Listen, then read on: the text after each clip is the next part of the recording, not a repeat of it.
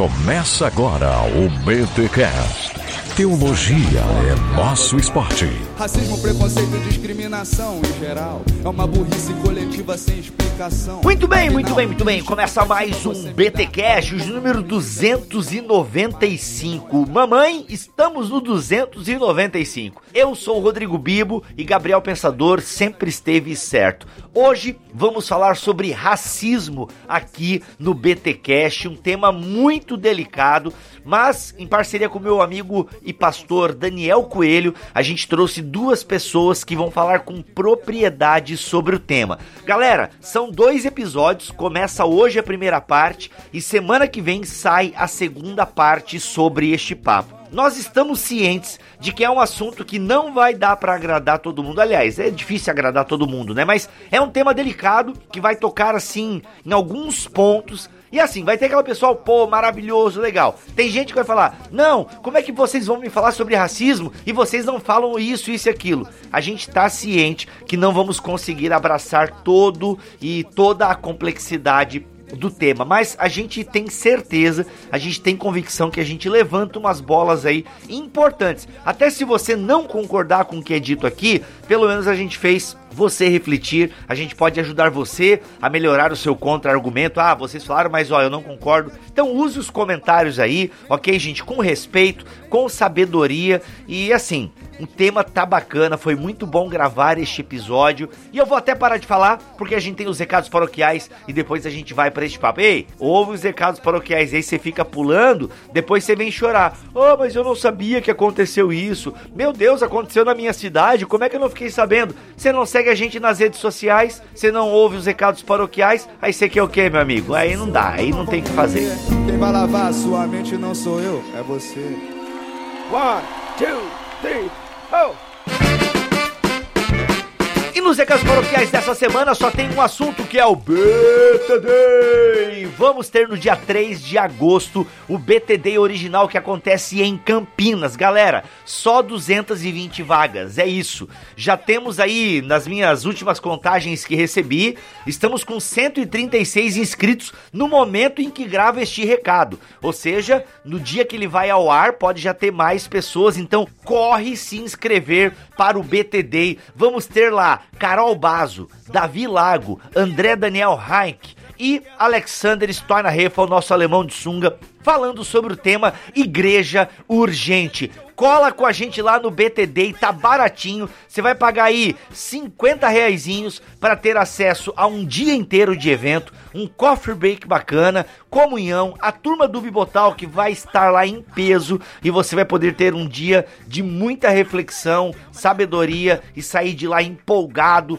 dinamizado para servir ao reino na sua cidade, porque o mundo precisa de uma igreja emergente? Não, de uma igreja assim não, é uma igreja urgente. Rapaz, precisa de igreja urgente aqui. Vamos aprender sobre isso no B T Day, dia três de agosto, em Campinas. Pode comprar a sua passagem de avião, sua passagem de ônibus, sua passagem de carro, sua passagem de van e se programe e vá, tá bom? Vá, vá, porque vai ser demais o B T Day que vai acontecer em Campinas no dia três de agosto de dois mil e dezenove. Só duzentas e vinte vagas, não tem volta, gente. Não dá pra colocar mais gente lá, então garanta que a gente ainda tem. Ó, oh, tem noventa lugares, ok? Só tem noventa lugares. Se eu fosse você, eu corria para o B T Day, porque vai ter sorteio lá. Ah, gente, eu nem vou falar aqui, ó. Só vai, mano. Só vai que é bom demais. Bora lá. Ah, deixa eu lembrar aqui um negócio. Galera, você já comprou os outros da Bíblia? Mano, esse livro tá muito legal. A gente lançou pela Thomas Nelson Brasil. Então, pô, se você ainda não comprou, ó, enquanto eu gravo esse recado paroquial aqui, tava só trinta reais na Amazon. Você ainda compra com o nosso link, irmão? Meu Deus, aí é show de bola. Beleza? Compre os outros da Bíblia, porque se a gente vender legal esse livro, a Thomas Nelson vai dar moral. O André tem mais bala na agulha. Eu conheço outras pessoas legais para lançarem bons livros. Então, ajuda a gente a fazer moral, que a gente vai levar bom conteúdo aí pra sua estante, pro seu cérebro, para os seus olhos. Beleza? Vamos lá então falar sobre esse tema, mano. Ouve aí.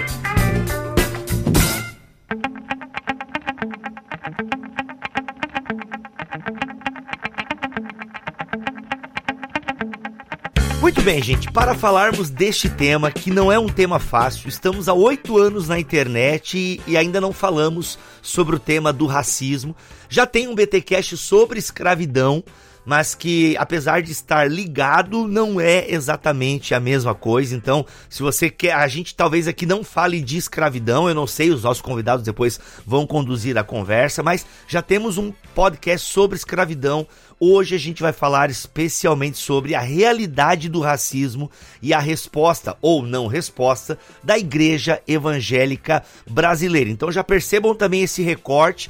A gente está aqui sobre Martin Luther King, já tem um Fora do Éden sobre Martin Luther King, já falamos sobre ele. Então a gente fez um recorte aqui bem da sociedade brasileira, ok? E para me ajudar, na verdade não é para me ajudar, para fazer o podcast comigo, o tema nasceu por conta de um evento na igreja dele. Nós temos aqui Daniel Coelho, palestrante do B T Day, ó, palestrante oficial do B T Day, pastor de igreja local, é, missionário do J. T V, enfim, membro do Movimento Mosaico. Seja bem-vindo ao BTCast, Dani. Fala aí, gente, beleza? E aí, Bibo, Thelma, Luiz, muito feliz de estar aqui com vocês, falando esse tema precioso. Esse tema nasceu no nosso coração e é uma realidade da igreja brasileira, precisa voltar a ser pauta de todas as comunidades, não só das comunidades de periferia ou das comunidades pentecostais. Então a gente decidiu abrir as portas da nossa igreja, promover um evento chamado Veracidade e tocar ah, nesse tema do racismo. Mas como nós precisamos de auxílio de pessoas que realmente sabem o que estão falando, a gente procurou,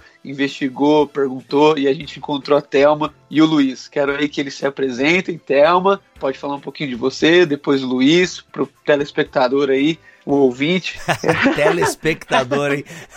Para que o ouvinte... É que eu sou youtuber, né, cara? Ah, muito bom. Não, é o web espectador, é o web, web espectador. espectador. Depois ele corta. Telespectador é muita vontade de ir no Raul Gil, né, cara? Pra, é verdade, pra, pra mandar verdade. Você soletrar telespectador, Caraguacetetuba, sei lá como é que é o nome. É Itacoacetuba. Então, para que o web espectador possam conhecê-los. Fala um pouquinho de você, Thelma, e o Luiz também, para todo mundo conhecer vocês. Oi, gente. Obrigada pelo convite, por estar aqui fazendo esse bate-papo com vocês. Eu sou Thelma, eu sou pesquisadora sobre esse tema, né, da, da inclusão, especificamente da, da inclusão da criança negra é, nos espaços da, da escola formal. Mas é, a gente acaba se envolvendo também com esse tema de uma forma geral, porque em todos os espaços É, institucionalizados, né, e na sociedade como um todo, é, acaba tendo esse problema do racismo. Então, esse é um tema que eu tenho me dedicado um pouco a, a pesquisar. É, eu me formei um ano retrasado em, doutora, é, em doutorado, né, fiz meu doutorado e minha linha de pesquisa foi a inclusão da criança negra. Hoje eu trabalho também na Igreja Metodista com produção de material de revistas para a escola dominical. É, então, o meu trabalho durante o dia na igreja, fazendo essa produção de material para professores e professoras de escola dominical, e à noite eu ajudo na coordenação do, do curso de pedagogia na Faculdade Zumbi dos Palmares. Não sei se a população aí conhece, né? Um grande número de pessoas ainda não conhece essa faculdade, mas é uma faculdade que foi criada já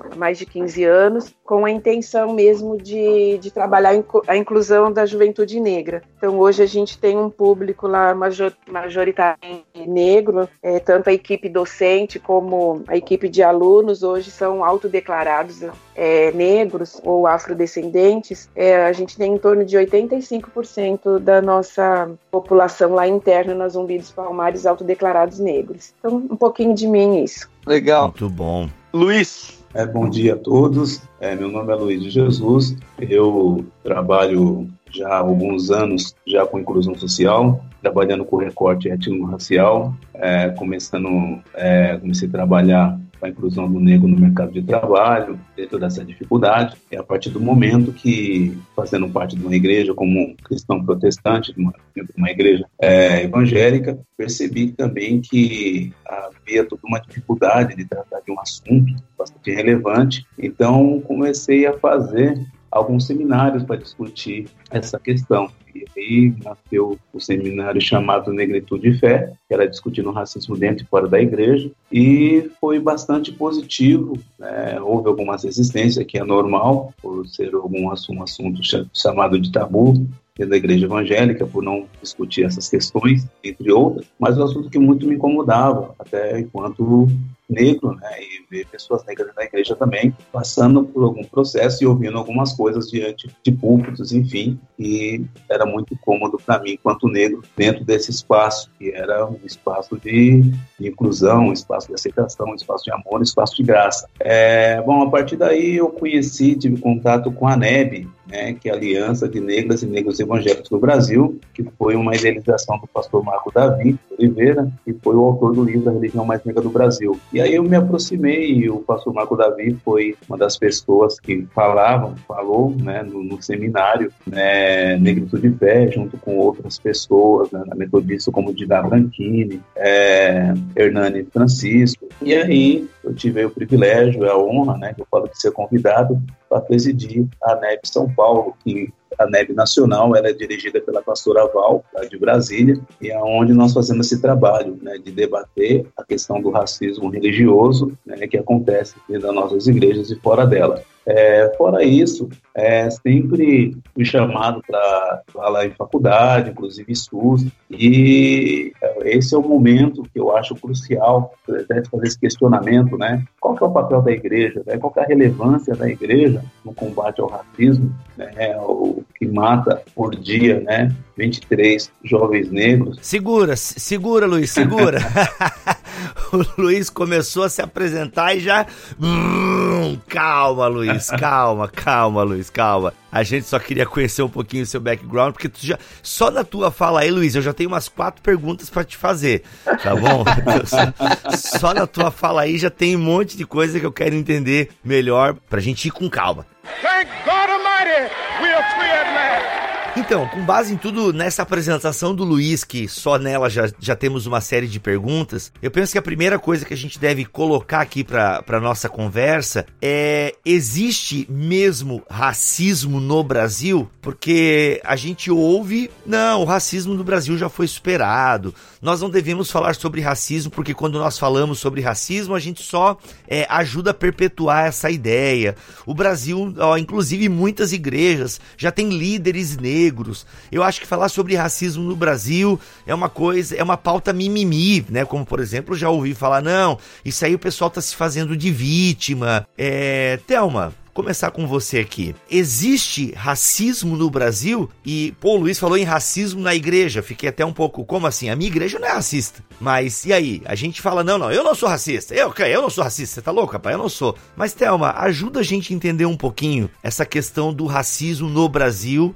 E se ele está presente no Brasil, como ele se manifesta, enfim. Então, quando a gente... É, normalmente essas perguntas que você traz aí, né, essa questão do mimimi, se existe racismo ou não, é importante a gente lembrar que nós, é, seres humanos, né, nós somos educados numa sociedade, e essa sociedade tem as suas representações sociais, ela tem alguns conceitos que são é, formulados, né, em, em relação, por exemplo, à população negra, e que antes mesmo até da gente nascer, isso já está posto, já está estabelecido. Então, se eu sou educada nessa, nessa sociedade, e que é uma sociedade racista, então eu respondo para você, o racismo no Brasil existe, né? Ele vem se perpetuando ao longo aí do, pelo menos aí dos dois últimos séculos, né? Mas a gente tem aí quinhentos anos de, de história de Brasil que, que traz essa questão do, do racismo, mas nós somos educados nessa sociedade, então eu como uma mulher negra sou racista, porque eu fui educada nessa sociedade. Eu como uma cristã, eu sou racista, porque eu fui educada nessa sociedade. Então a sociedade, ela impõe um ritmo de educação, ela reproduz conceitos que nos faz pensar é, de forma racista. A gente pode pegar a questão, por exemplo, dos estereótipos em relação à população negra. Não é porque eu sou cristã que eu não reproduzo alguns estereótipos.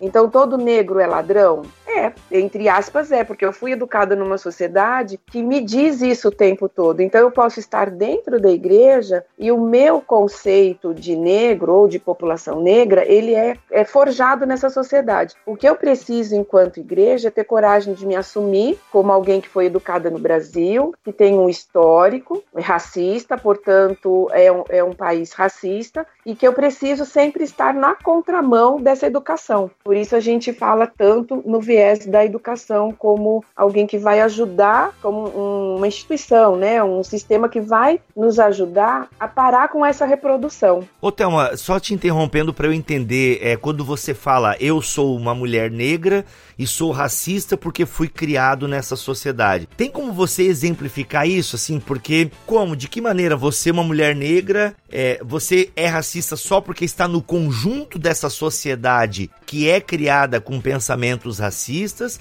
E até seria legal, talvez, é, Thelma, Luiz também pode falar, que pensamentos são esses, assim, que a gente às vezes fala e não, eu não sou racista, mas a gente faz de repente aquele comentário e aquele comentário é um comentário racista. Então, eu queria entender quando tu se coloca como racista, né, ou alguém que já foi racista, meramente por ser, talvez meramente não seja a palavra adequada, mas meramente por ter crescido numa sociedade que tem no cerne da, da sua educação um conceito racista. Como é que a gente pode esmiuçar isso no cotidiano para ficar bem claro uh, para os nossos ouvintes? E para mim mesmo, também quero entender melhor. Ah, eu gosto muito da expressão do lugar e do não lugar. É, hoje, a gente, na nossa sociedade, nós temos o lugar da população negra e o não lugar. Então, quando eu estou, eu como uma mulher negra, estou num lugar onde a sociedade diz que aquele não é o meu lugar, por eu ser negra, né? Nem vou pegar aqui a questão de gênero mulher, mas por eu ser negra, isso vai educando a gente, né? Ou vai deseducando a gente. Então, uma criança, por exemplo, quando ela nasce, ela não nasce racista, né? A gente já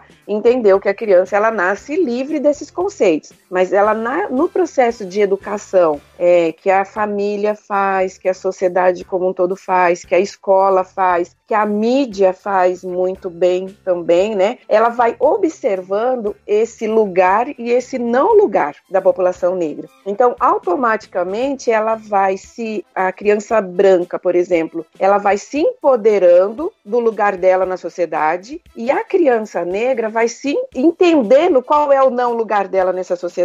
Isso sem a gente falar, sem a gente explicitar. Só que conforme ela vai é, se desenvolvendo, ela vai reconhecendo isso em todos os outros os espaços, né? Então, por isso que é importante a gente criar, por exemplo, é, vou dar um exemplo, os modelos negros, né? As histórias onde tenha uma, a criança negra é, numa situação favorável, não numa situação de escravidão ou de servidão. É, porque a criança ela vai percebendo que ela tem lugar para ela nessa sociedade de forma diferente do que foi posto no contexto é, de escravidão e pós-escravidão. Então, eu vou entendendo. É, e aí são as questões dos estereótipos mesmo, né? É, ela vai, por exemplo, linkando que a mulher... Vou pegar, vou, pe- vou pegar sempre o exemplo da mulher, né? A mulher negra que ela vê é a faxineira lá na escola, é a empregada na casa dela, é a babá, né, dela, ou é o motorista, ou é o segurança. Então, assim, tem lugares que são pré-estabelecidos socialmente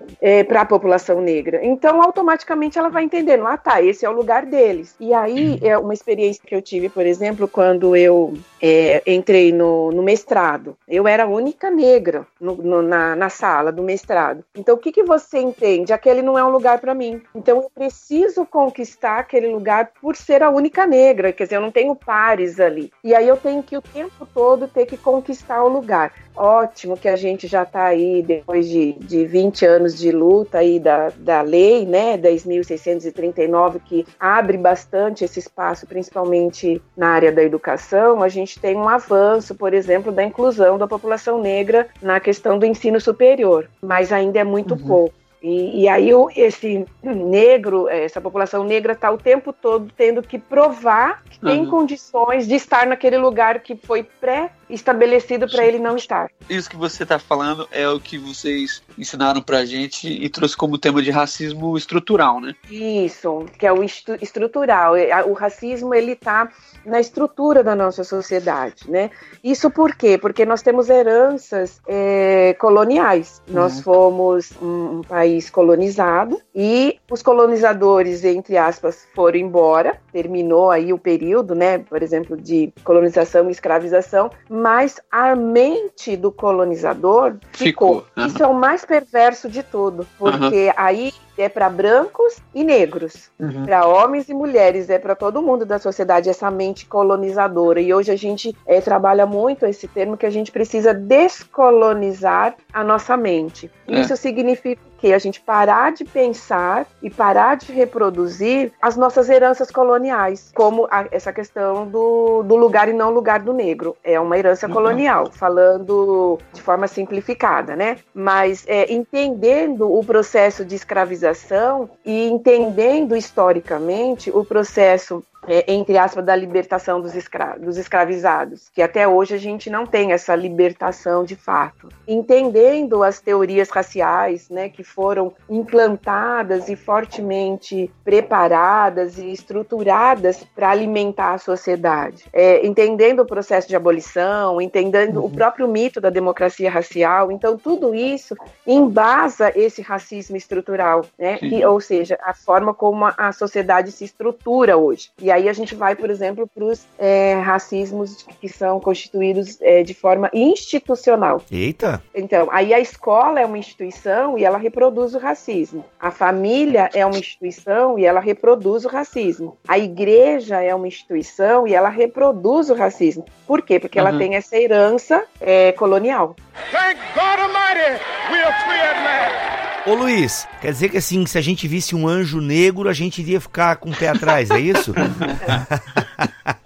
Conta essa pra nós, Luiz. Eu costumo contar essa história, isso que a, a Thelma falou brilhantemente, é, o que nós falamos, né, enquanto negras e negros, nós falamos assim, rep, usamos a palavra representatividade, né, é que nós precisamos de figuras, né, que nos representem, né, porque na verdade, hoje é uma sociedade que é, o negro é colocado num lugar pro negro estar, e quando ele rompe essas barreiras, ele rompe esses parâmetros impostos pela essa estrutura, né, que é racista e sistêmica, e é, ele acaba criando um desconforto, né, na verdade, as pessoas, para ele, não é esse, esse não é o lugar dele, já está introjetado isso dentro das pessoas, devido a essa questão desse racismo estrutural, e que ele é sistêmico. Ah, vou dar um exemplo de contar essa história da questão do anjo, da minha irmã, minha irmã, uma advogada, e quantas vezes ela já chegou, né, sempre bem vestida, não é porque é minha irmã, mas uma negra linda, muito bonita, e sempre bem vestida, lógico, para ir no fórum, representar então a sua cliente, e do lado sempre é, o juiz ou a juíza se dirigir para a cliente dela, que é branca, dizendo, pois não, doutora, e ela fala, não, ela que é advogada, porque na Car- cabeça caraca, né, dela, da juíza, né, não tá, nunca é, vai ser uma advogada negra, né? Então assim, então são essas coisas que vai dizendo que o negro não tem que estar esse espaço devido a toda essa estrutura que foi construída desde a colonização e da escravização. Eu tinha dez anos de idade, né, e na época e de escola, quarta série, e sempre a professora de educação artística, né, nós tínhamos essa matéria, e ela fazia alguns trabalhos, sempre na Páscoa, enfim, Natal. É, na Páscoa, ela disse, falou que ia fazer uma peça, né, do, da crucificação, e a gente foi, era para nós escolhermos, né, o personagem que, que você queria ser, né. Aí eu falei primeiro, eu quero ser Jesus, eu fui o primeiro a falar, né, por Jesus, uma concentração minha, né? Querer ser o mestre, né? Seria igual a ele, né? Mas assim, é uma coisa que é espontânea, pô, eu quero ser Jesus, né? Não, todo claro. mundo, eu quero ser Jesus, quero ser Jesus, quero ser Jesus, mas eu, eu, não, quem falou primeiro, não, foi eu que falei primeiro, não, não, não, mas você não pode, mas por que não posso? Ela não explicou, não, mas você vai ser outro, não, mas não posso, bom, enfim. Eu não pude. E quem que você foi? Judas, é claro. Aí eu fui o, eu, daquele soldado que, não, um dos soldados que batia em Jesus. E ai, já ai, naquela ai. peça eu nunca tive tanta vontade de bater em Jesus, justamente porque, na verdade, não pela, pela raiva do menino que fez o papel, mas porque, para mim, eu fiquei indignado com aquela escolha dela, né, de não ter sido eu, né, e eu não entendia porque não podia ser eu. Né? Na minha cabeça não tinha, naquela cabeça de criança que não podia ser um Jesus negro, por isso que era negro, não podia ser Jesus. Eu não tinha essa, essa, essa, essa consciência racial, que ali eu estava sendo discriminado por causa da cor da minha pele, por ser uma criança negra, não podia ser Jesus. Bom, passou, uhum. Aí no Natal teve uma outra peça, e aí foi, é, era no Natal, o nascimento de Jesus, e ali eu fui, eu era um dos anjos que anunciava, aliás, um do, dos anjos que anunciava, o anjo que, na verdade, que anunciou, anunciava para Maria, tinha os, seis, tinha os três seis magos, aí tinha ali um, um boneco que fazia o Jesus da Manjedoura, a Maria, enfim, o José, e eu era o anjo que aparecia ali para Maria dizendo que ela estaria grávida do Salvador. E eu lembro que minha mãe fez uma asa de isopor, enfim, fez todo aquele trabalho, era uma coisa tipo uma sol azul que eu estava usando, aquela como estola e tal. E quando eu subi para fazer a apresentação e abrir as cortinas, era o pátio de uma escola, né, onde todo mundo fazia lanche, enfim, e ali tava todas as outras, as crianças das outras séries também, segunda, terceira, quarta série, o pessoal que ia entrar na parte da tarde também para assistir. E aí na hora que ela abriu, e a hora que eu subi para fazer a minha fala, né, tinha toda aquela música, tal, aquelas, aquelas partes de, de entrada, saída, e na hora que eu entrei, aí começou a gargalhar e alguém gritou, nunca vi anjo preto, quá, quá, quá, quá, quá, todo mundo dando risada, e naquele momento eu comecei a tremer, minha voz embargou, não conseguia falar nada, e ali eu fiquei, e a professora fazendo um gesto para eu continuar, e eu peguei ali, fiquei arrasado, não consegui dar continuidade, e aí foi fim. Não vi a hora daquilo ali terminar. E eu fui para casa, do caminho de, da escola até casa, em casa, fazendo uma reflexão e pensando o seguinte, que Jesus não amava as crianças negras, que ele não gostava da gente preta. Deus não gostava da gente uhum. preta. Porque nunca, realmente, porque ele nunca tinha anjo preto, ele nunca fez anjo preto. Eu lembrava, porque minha mãe veio de uma família católica, minha mãe sempre ia na missa, dos domingos, e eu lembrava das imagens que eu via ali, né, na, na, na igreja ali, os anjos ali eram todos brancos, né, em casa tinha... Os action figures. Oi? Os action figures da igreja católica, os santinhos ali, eu chamo de action figures. Isso, minha mãe tinha aquelas coisas, aquelas imagens antigas, aquelas fotos antigas do anjo Gabriel na, na, no quarto, aqueles quadros, aquelas coisas todas, como católico, a família católica tinha, né? Antigamente, se ainda, hoje ainda tem. É, e aí eu comecei a questionar isso, porque o anjinho que eu conhecia era esses e aquele anjinho da revista do Cebolinha, do Maurício de Souza também, que era loirinho do cabelo cacheado, né? Então, hoje, então imagina essas pessoas que elas falam, né, que vem anjo, que tem visão de anjo. Se pedir para elas fazerem um retrato falado, eu posso, acho que apostar que noventa e nove vírgula nove nove por cento vão desenhar um anjo branco, forte, grandão, tal, mas nunca vão fazer um anjo de trança, de dread, de black power, porque se aparecer, uhum. se a pessoa estiver orando, né, e ela fechar os olhos, quando ela abrir, tiver um negrão, assim, cabelo black power, trança, ela vai repreender em nome de Jesus, vai falar que é o Satanás, vai falar que é o diabo, é vai repreender em nome de Jesus. É ela vai ficar assustada, porque já está introjetado dentro dessa da pessoa que os anjos são loiros, os anjos são maravilhosos, são lindos, enfim, né, então tem tantas, tantas teologias, né, que passam esse tipo de coisa, as visões, é, testemunhos, né, do anjo do Senhor, e sempre a gente vê esse tipo de relato, né? Mas então, quando fala da questão da, da igreja, que é só disso, então, quando eu aprendo a ser racista, né, Felipe Hansen, ele diz que ele aprendeu a ser racista dentro da igreja. Poxa, como alguém pode ser racista dentro da igreja, né? Então, no livro dele, A Maravilhosa Graça, ele pega e exemplifica isso. Então, eu, eu gosto de uma frase do Gandhi, que ele diz que o homem não pode fazer a coisa certa numa área da vida, sendo que ele está ocupado em fazer o errado em outra, que a vida é toda indivisível, né? Então, não adianta eu querer falar que eu tô, é, ah, que eu amo a Deus, que eu amo a Cristo, né? Ah, que eu tenho amor pela África, né? Que eu tenho meu coração apaixonado pela África, se eu pego e eu não consigo acolher os, africa, os filhos da África que moram aqui do meu lado, que estão morando aqui, estão morrendo, né? Aqui na minha periferia estão sendo discriminados, né? Estão sendo é, totalmente é, repudiados por causa da cor da pele, eles estão dentro da minha igreja, né? Os filhos da África estão dentro da minha igreja, está sentado do lado do meu banco,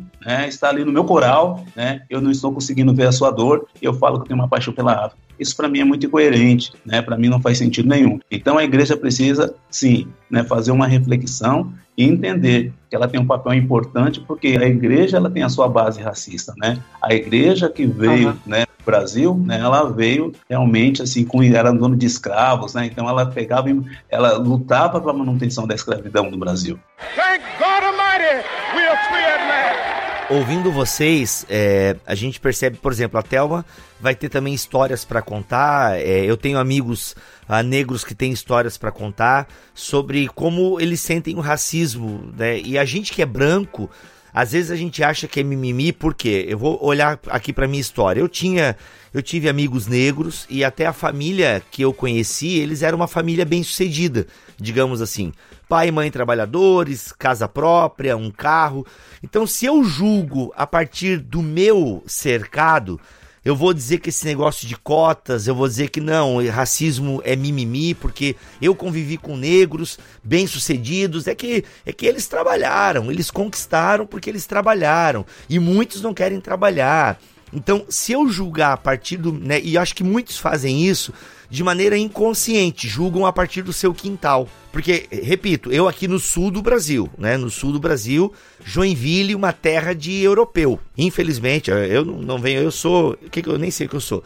Mas aqui em Joinville tem muito europeu, muito europeu e tal, é, de descendência europeia. Então, assim, realmente a população negra da cidade, ela se destaca porque você não vê tanto na rua. E eu morava em frente, meu melhor amigo era negro. Só que, assim, como eu falei, se eu olhar para a história do meu amigo, sempre boa educação, pai sempre teve um carrinho, uma casinha e tal, meu amigo super educado e tal, o irmão advogado, tudo bem criado. Se eu olho para a história deles, eu vou dizer, cara, nada a ver esse negócio de racismo aí. Para que cota? O meu amigo estudou como todo mundo, não existe essa de racismo, porque eu convivia com o meu amigo e eu e ele, tudo certo, tudo bem. Agora, eu nunca conversei com ele sobre racismo e com o pai dele e tudo que eles enfrentaram para chegar onde chegaram.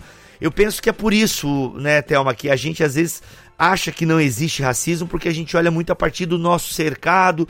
Por exemplo, eu não sei a realidade de periferias e a gente acaba julgando muito por conta do nosso mundinho, né? Como um branco também, né? A gente sempre tem essa dificuldade, né? E uma das coisas que a gente tem mais refletido, até com a ajuda da Thelma, do Luiz, de outros irmãos, é que esses casos são muita exceção. Então, assim, é interessante que sempre que alguém se levanta, ele conta uma história. E ele coloca, a, a, ele faz de uma exceção uma regra e ele vai generalizar todos os outros. Então, assim, eu acho que a gente não podia passar esse programa sem até uma trazer para a gente alguns dados, índices mesmo, realidade de educação, realidade de trabalho, realidade do, do mapa da violência, para que a gente consiga perceber que o meu amigo negro, que mora aqui no meu condomínio, ele é um só, ele, ele não representa todo, ele não pode ser uma regra. E quando a gente centraliza a ideia e a gente minimiza um, um fato assim, Tão, tão, tão real, a gente acaba sendo incoerente, a gente acaba sendo cada vez mais preconceituoso. Então, eu acho que ter um olhar para o macro faz com que a gente fique pelo menos mais dentro do assunto e tenha mais condição de analisar. Então, acho que até ela poderia colaborar também nesse sentido de trazer os índices para mostrar que esse seu amigo, Bibo, graças a Deus pela vida dele, mas ele não representa a, a maioria, na realidade, pelo menos do Brasil. Sim, sim. Fato. É, então, quando o Rodrigo estava falando, eu até pensei um pouco nesse caminho mesmo, né, Daniel? Na fala dele, ele traz a questão da meritocracia, que eu acho que quando você traz essa questão de uma família é, que conseguiu e a gente generaliza, olha, então assim, ele conseguiu, todo mundo consegue. Agora, uhum. Cada um tem a sua história, né, e a gente sabe o quanto o nosso país é, vivencia a partir Da, da meritocracia. Então, uhum. E se a gente vai por mérito, todos os negros têm condições, têm competência, têm capacidade. Agora, a gente sabe que só competência e capacidade no nosso país não é... Não é suficiente. É, não é suficiente. Eu preciso ter possibilidades, eu preciso ter espaços, eu preciso ter lugares, pra, inclusive para poder mostrar. E aí, aqueles que conseguem, é, na sua maioria, realmente é em cima de muitas conquistas e de, de oportunidades que tiveram para poder chegar. Eu também me vejo como uma família privilegiada. Meu pai uhum. foi pastor é, da Igreja Metodista e pelo fato dele ter conseguido, na época dele, ser um homem negro, ter feito uma faculdade de teologia, porque na Igreja Metodista precisa ter, né, a, a faculdade de teologia. Então, ele ter cursado o ensino superior, ter chegado a ter um diploma e ter conseguido educar os seus filhos todos nesse mesmo caminho, tipo, eu, eu estudei e eu quero que todos os meus filhos estudem para ser alguém na vida, é uma história dele, é né, uma história da minha família, e a gente é, conseguiu pegar isso. Mas a gente tem muitas outras famílias que não têm esse percurso histórico de possibilidades. Então, no, no, no meu caso, inclusive, a igreja foi um caminho para isso. Então, a gente tem coisas boas também na igreja, né? É, a igreja foi um Sim. caminho que realmente direcionou é, o nosso olhar para a questão da, do crescimento em termos de educação e de possibilidades. O que não significa que a gente não sofreu racismo, porque a gente, o Lógico. tempo todo, a gente teve que se colocar no nosso lugar. A gente tinha uma, um, uma questão que, por ser família pastoral, você também está num lugar, entre aspas, de poder, que te dá uma outra visão, por exemplo, na comunidade religiosa, né? A gente sabe que a família pastoral, o pastor, ele está num lugar de, de visibilidade diferenciado. Mas mesmo ele estando nesse lugar de visibilidade diferenciada, ele também sofre racismo, porque a gente tem membros, a membresia que não aceita, por exemplo, a liderança negra. Então, é só assim, para fechar a questão de uma história. Então, a gente tem a questão da meritocracia, que a gente sabe que a população negra tem muito mais possibilidades, por isso elas estão tendo o mérito de estar em lugares privilegiados.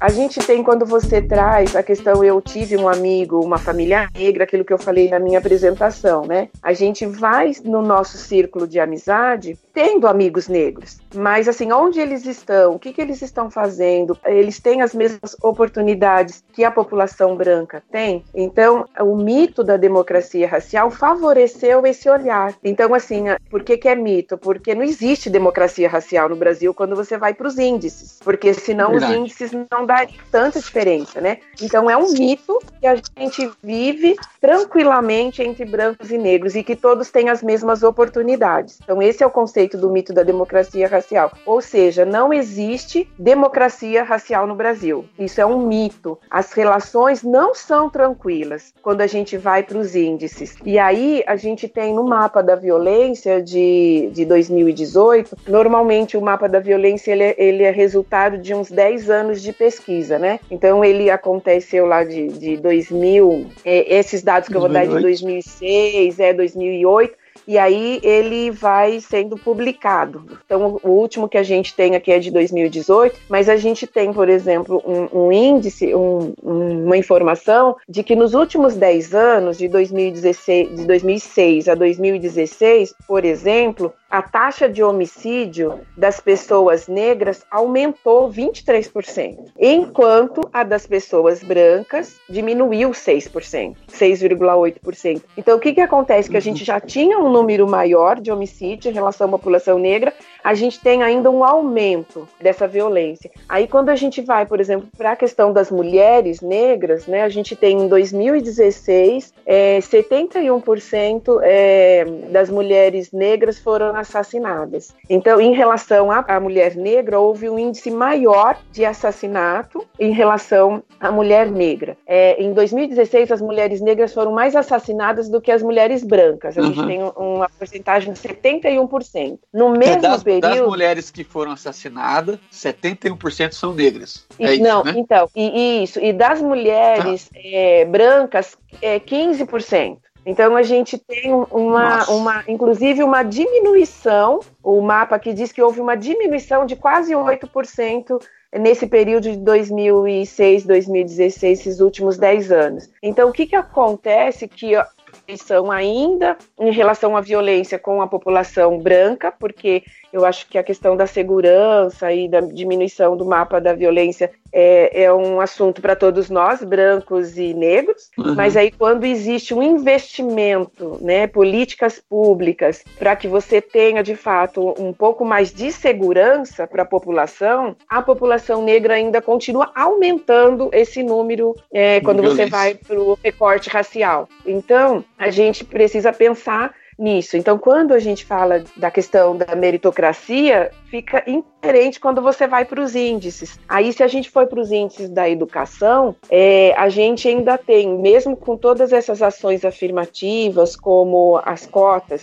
por exemplo, a gente ainda tem um, um número muito pequeno da população negra incluída na escola. E, e, e o mapa da violência fala desde a educação infantil até o ensino superior. Hoje, a gente tem uma evasão escolar é, muito grande dos meninos negros, não das meninas negras. Então, é, tem uma questão de que eles precisam trabalhar, tem uma questão que eles precisam levar dinheiro para casa, né, muitas vezes para sustentar, porque a população negra também está no, no topo na, em relação à pobreza, que até algumas pessoas falam assim, ah, esse, esse não é um problema do negro, esse é um problema econômico. Só que quando você vai para os índices é, em relação às questões econômicas, né, a classe social, o negro também está aí, né? Ele está na, na classe mais empobrecida. Então, é, a gente precisa ter esse dado de que o negro, a criança negra, ela vai crescendo, ela precisa ir para a rua trabalhar, ela precisa levar dinheiro para casa. Então, ela se evade da escola também. E a terceira questão que a gente faz, que é da, fala que é da evasão escolar, que na realidade não é uma evasão escolar,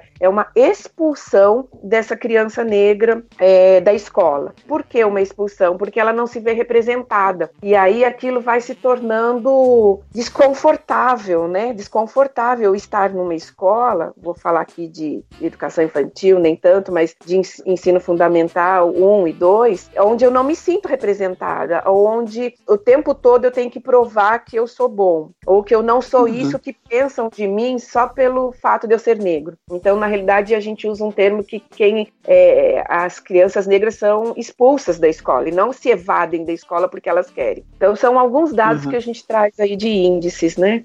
Thank God Almighty, we are free at last. Oh, deixa eu perguntar para a Thelma, é, eu quero voltar uma pergunta, algo que a Thelma falou, e eu vou perguntar para a Thelma justamente também pelo fato dela ser mulher, e é algo que eu tenho ouvido falar nos últimos tempos, e eu não dava muita bola, é, obviamente porque, né, eu não sou mulher e não sou negro, então às, às vezes a gente não dá muita bola porque não, não tem a ver com o nosso universo. Agora, essa questão da representatividade, Thelma, é, eu tenho visto, e agora é legal que eu estou vendo com a minha filha, o como isso é importante. Tu comentaste alguma coisa ali atrás, Thelma, sobre essa ideia da representatividade. O Luiz também veio falando dessa questão da representatividade. Eu queria, assim, gente, para que ficasse realmente bem claro para nós que às vezes não damos muita bola para essa questão, né? Eu lembro quando, quando o filme Pantera Negra veio aos cinemas, né? E a comunidade negra ficou, nossa, meu, olhando aquele cartaz, né, do filme com um monte de atores, todos negros e tal, e, e a comunidade falando, caramba, é assim que vocês brancos se sentem quando olham um cartaz e tal, com heróis brancos e tal.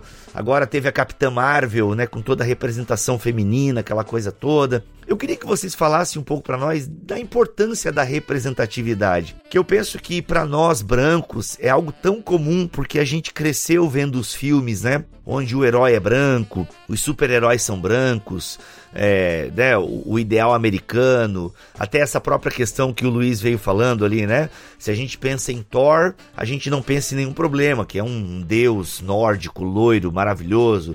Aí, se a gente pensa num deus negro, ah, mas isso aí deve ser do mal. É, eu queria que tu falasse um pouquinho, até pelo fato de você ser mulher e também tem essa questão da representatividade, é que geralmente eu trago pro campo da cultura pop, que eu sou muito ligado em filmes e tal, mas, enfim, de maneira geral, eu queria que tu dissesse para nós e para que a gente entendesse, nós brancos que às vezes não entendemos isso, qual a importância da representatividade, né, do negro, da mulher, é, o, como é que você enxerga a importância disso para a construção do ser humano, do negro, enfim, da mulher negra? É, na realidade, assim, ainda nesse processo histórico que eu falei agora há pouco, a gente teve tudo isso, um processo é, pensado é, dentro do campo da educação e do campo da... acho que todos os campos da sociedade, né, todas as áreas da sociedade, que é o processo de branqueamento, ou seja, há uma nítida in, intenção é, social de que as pessoas se tornem pós-escravização, né, é, movimento de abolição, onde a população brasileira é, tem perambulando pelas ruas, é, muitas pessoas negras. Então esse era um pouco o contexto. Então a cidade estava feia. A gente precisa embranquecer a sociedade. É, isso já vem, lógico, de um ideal colonizador, mas é, pós-escravização é, é, também. Então a gente precisa tornar as pessoas mais próximas do ideal. E qual é o ideal? O ideal branco. Então, é, aí voltando para essa questão de ser mulher, há uma negação de tudo aquilo que me identifica enquanto mulher branca. Então, eu não quero ter uma, a minha pele é, negra, eu não quero ter o meu cabelo encaracolado, carapinha, É, enrolado, e aí com todos os nomes que a gente, quando para de falar do cabelo negro, a gente usa, inclusive com vários estereótipos e até negando até mesmo a estrutura do cabelo da mulher negra, né, ou da população negra. É, então eu começo a negar aquilo que me identifica. Eu sempre falo que o mais perverso do racismo é porque ele mexe com a nossa identidade. E a partir do momento que eu nego aquilo que me identifica, é muito perverso, né? Porque o que, que me identifica, assim, quando eu entro num ambiente? É quem eu sou, né? A minha identidade. Então, eu sou mulher, eu sou negra, né? Eu sou jovem, eu sou, eu sou idosa. Mas, assim, a pessoa bate o olho e ela fala assim, bom, eu identifiquei essa pessoa. Ela é uma mulher, ela é negra, ela é idosa, por exemplo. E aí, é, nega-se de mim exatamente o que me identifica, que é a minha cor da pele, que é a primeira coisa que a pessoa vê. Nega-se de mim a estrutura do meu cabelo, que também é uma das primeiras que a pessoa vê é, e que me identifica. Nega-se de mim a, o formato do meu nariz, a largura dos meus lábios. Então, isso que me identifica, que é, é corpóreo, né, está no meu corpo, não tem como eu tirar do meu corpo, é aquilo que o racismo nega. Então, quando a gente fala de representatividade, é exatamente eu ter, é, enxergar como belo esse corpo que é negro. Então, o cabelo da, da menina negra, na estrutura que ele tem, né, seja mais é, carapinha, mais encaracolado, seja um, uma, uma ondulado, seja crespo, ele não é um cabelo ruim, como a gente sempre aprendeu. Ah, o cabelo é, é ruim, seu cabelo é ruim. Não sei se tem cabelo ruim. Outro dia eu vi uma, uma conversando disso com uma amiga, que é, ela é japonesa e ela tem o cabelo liso, liso, liso, liso, que não para grampo, não para nada, não para uma faixa, não para nada. Ela, ela eu olhei para ela e falei, o seu cabelo é ruim, porque o seu cabelo não para nada, né? É, você quer fazer qualquer, é, qualquer coisa que ela queira fazer no cabelo, é, não para nada, de tão liso que ele é. Eu falei, o meu é bom, porque o meu para tudo que eu coloco. Então, assim, o conceito do cabelo ruim, do cabelo bom, ele é muito relativo. E, e só que foi dito pra gente que cabelo bom é cabelo liso. Então, eu começo já, a, a minha mãe, por exemplo, é, acho que eu tinha nove anos e ela me levou para alisar o cabelo. Acho que acontece aí com a família, com a família do Luiz, quando ele traz ali a, pre, a mãe, né, que fala para estudar mais e ter que tirar onze. Por quê? Essa família, esses pais, né, a mãe e o pai, eles querem o quê? Que os filhos sofram o menos possível nessa sociedade. Então, se o outro tira dez, você tira onze. Se você tem o cabelo crespo, eu te levo para alisar o cabelo, porque você precisa estar mais próximo do ideal branco. Por quê? Porque eu, eu sofro menos, né? E as famílias querem que seus filhos sofram menos. Então, esse processo de conscientização, de informação, de que o meu corpo, ele é bonito do jeito que ele é, com as características que ele tem, é importante nessa representatividade. E aí, quando eu ligo a televisão, eu só vejo Xuxa. Quando eu ganho as minhas bonecas, né, falando lá da criança, eu só ganho Barbie, que além de ser mage- uhum. magra, magra, magra, é loira, loira, loira. E eu sempre brinco que ela tem uma vida inútil, porque ela, você já viu os brinquedos da Barbie? É só de pintar o Então, assim, ela tem uma vida social, desculpe, Barbie, mas é inútil. Então, eu quero ter essa vida social que as bonecas brancas trazem para mim, né? É, e agora, se eu tenho, por exemplo, bonecas negras bonitas, se eu tenho é, as minhas professoras negras lá na escola, seja na escola... Na, na escola dominical, na igreja, seja é, na escola secular, negras e assumidas, né, é, é, com a sua estrutura é, normal de cabelo, eu vou me vendo nessa outra pessoa de forma positiva. Eu tenho uma amiga que ela é professora da educação infantil aqui em Santo André, ela é coordenadora pedagógica, e ela, ela tem o cabelo todo assumido, usa muito, muito adereços e usa uma roupa muito africana, né, ela faz questão de dar aula assim. E a turma dela toda vez que ela termina o ano, ela, a gente tem várias meninas de seis, sete anos que querem deixar seus cabelos como, da, como a dela, como dela, né? Meninas negras. Então, o que, que isso significa? É influência. Sem ela ficar falando muito, mas essas meninas estão vendo essa representatividade positiva numa coordenadora pedagógica, na professora da escola. E então a gente é, precisa sempre ter lugares, né, para essa representação negra de forma positiva. E a outra questão que a gente precisa cuidar é que a mulher negra, é, quando ela assume é, a sua identidade, a sociedade tem colocado ela um pouco no campo do exótico. Então, assim, nós não somos somos exóticas. Nós somos quem nós somos com as nossas características, né? Então a gente também precisa cuidar um pouquinho porque cai no outro extremo. Nossa, olha só como ela é linda, ela é exótica, ela é diferente. Não, eu sou quem eu sou. Eu tenho o cabelo desse jeito, eu uso turbante ou eu uso uma faixa. É, eu, uma vez eu entrei numa reunião sem faixa, eu uso muito faixa no meu cabelo, né? E eu fui para uma reunião na, na faculdade e fui sem faixa. Aí eu, uma pessoa na reunião falou assim para mim, cadê a Thelma? Não chegou ainda. E eu olhei para ele assim, tipo, ele né? Não, porque a Thelma é aquela que vem de faixa. E eu estava com meu cabelo black aquele dia, sem faixa nenhuma. Aí eu olhei pra ele e falei, oi? E assim, eu falei, oi? Não estou te entendendo. Era um homem, né, que falou isso. Ele falou, não, porque a Thelma vem de faixa. Eu falei, não, a Thelma vem do jeito que ela quer vir. Aí ele ficou todo sem graça. Eita. Porque ele sabe que eu sou, né, militante nesse sentido. Ele falou, pô, Thelma, desculpa, foi mal. É que eu já tô tão acostumado que você fica muito bonita de faixa. Eu falei, então, mas eu também me acho bonita sem faixa. Eu também Eu também me acho bonita de black, eu também me acho bonita careca, eu também me acho bonita com o cabelo verde, amarelo, sei lá, entendeu? É a coisa de querer ser dono, né, é, entre aspas, uhum. né, do corpo do outro. E a mulher negra, todo mundo é dono do corpo da mulher negra. E, e isso é, é muito complicado, né? Thank God Almighty, we are free at last.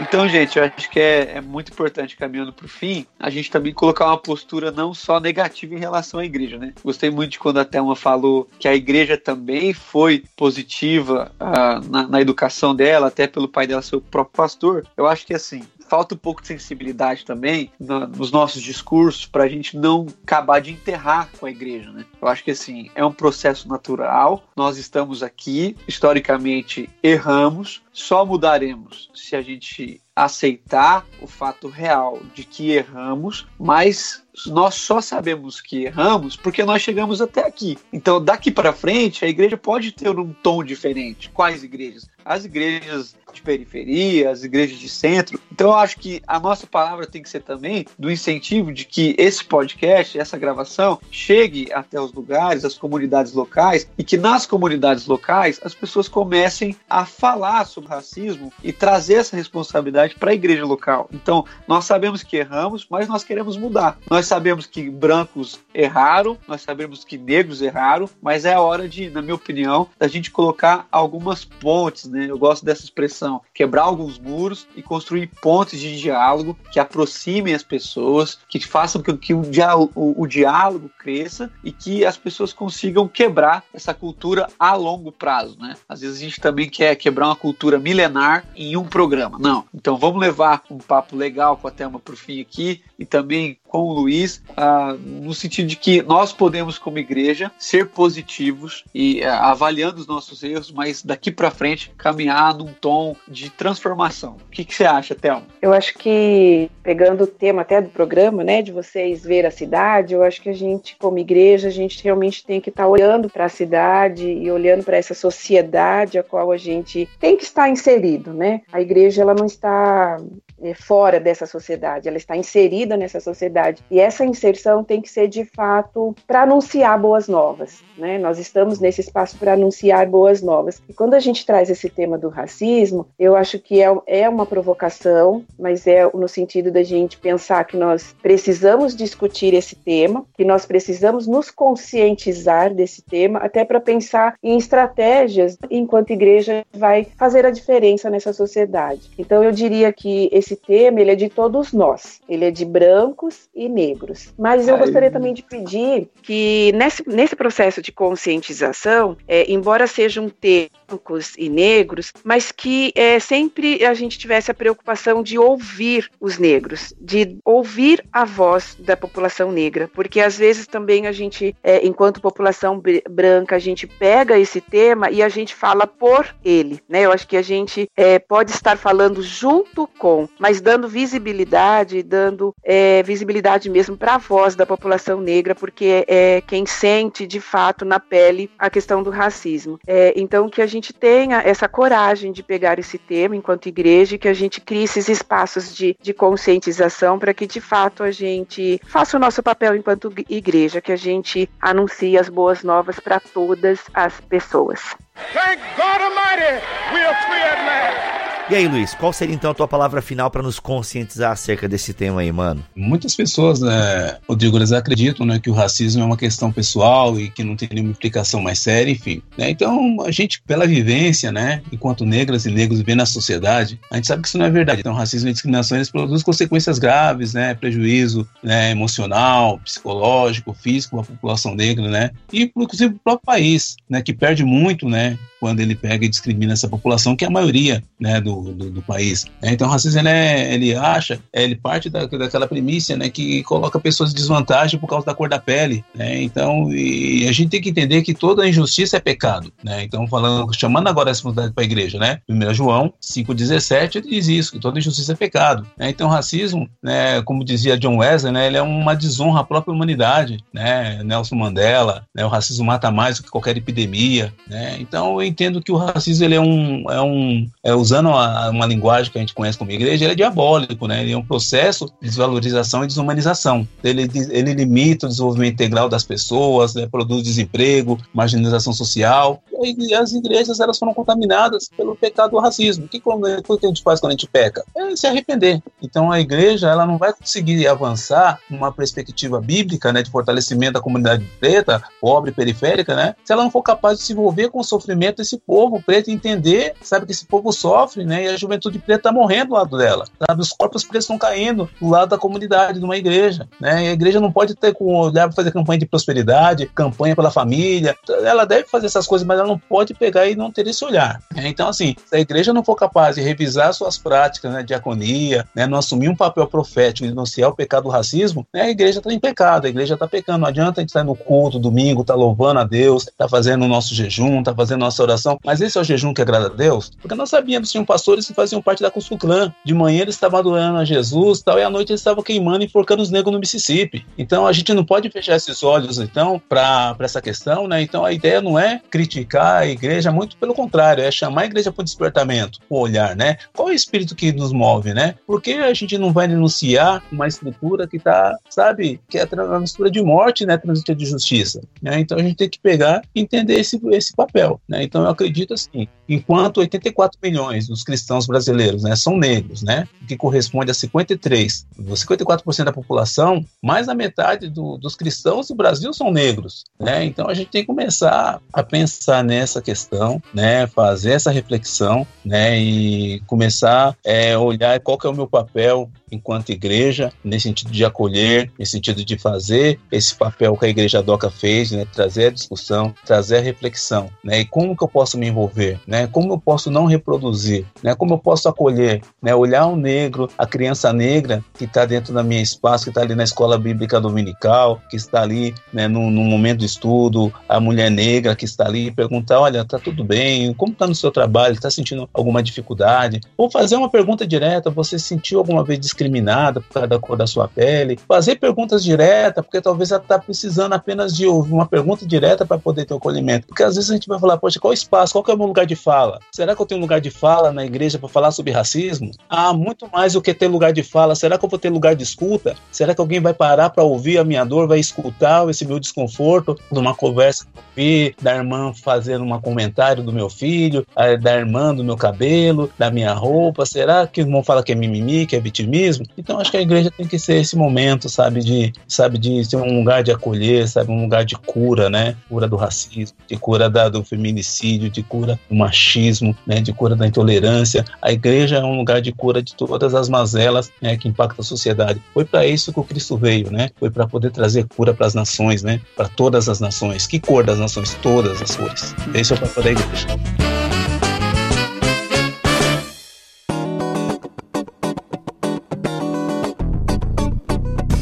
É isso, minha gente. A gente só arranhou a ponta do iceberg. Nada a ver. Até falei errado a expressão aqui, mas vocês entenderam o que eu quis dizer. Tem, tem muito mais coisas para serem faladas. E, Dani, o que, que a gente pode prometer aí que tá na nossa pauta, que você carinhosamente fez? A gente fez uma enquetezinha ali na, no nosso Instagram e acho que também foi no Facebook, duzentas e cinquenta perguntas. O que, que a gente tem aí pro próximo programa, que vai ser também com o Luiz e com a Thelma? Cara, a gente pode esperar algumas respostas, né? Eu vi que eu tentei ler todas as perguntas, foram muitas. E é engraçado que muitas perguntas geraram discussões, né? Um, um ambiente muito inflamado, né? É, a gente só lançou a pergunta e as pessoas começaram a brigar. Então, assim, a gente quer trazer para a próxima pauta aqui algumas perguntas colocadas, a gente fez um filtro bem legal e também trabalhar um pouquinho mais sobre a questão da educação e o viés uh, da cultura negra como pauta da educação no Brasil, nas escolas tanto públicas quanto particulares. Então, acho que é mais ou menos isso que a gente pode trabalhar para a próxima pauta. Thelma, obrigado pela tua presença aqui no BTCast. Eu que agradeço. Muito obrigado, viu? Valeu, Luiz. Tamo junto? Opa, tamo junto. Valeu, obrigado pela oportunidade. Que isso. E Dani, valeu por ter trazido essa pauta pra nós aí. Valeu, gente. Obrigado. Um abraço. É isso, minha gente. Vamos ficando por aqui. Até o próximo BTCast, se Deus quiser e assim permitir. Fiquem todos na paz do Senhor Jesus. Este podcast foi editado por Mark Bibotalk Produções.